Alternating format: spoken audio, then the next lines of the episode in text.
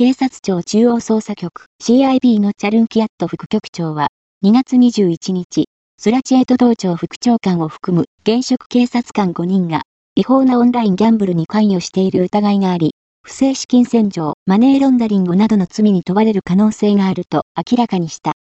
同副局長によれば、スチャヌンという人物が取り仕切っている違法なオンラインギャンブルネットワークに対する2回目の集中捜査で、警官5人が関与している可能性が浮上してきたという。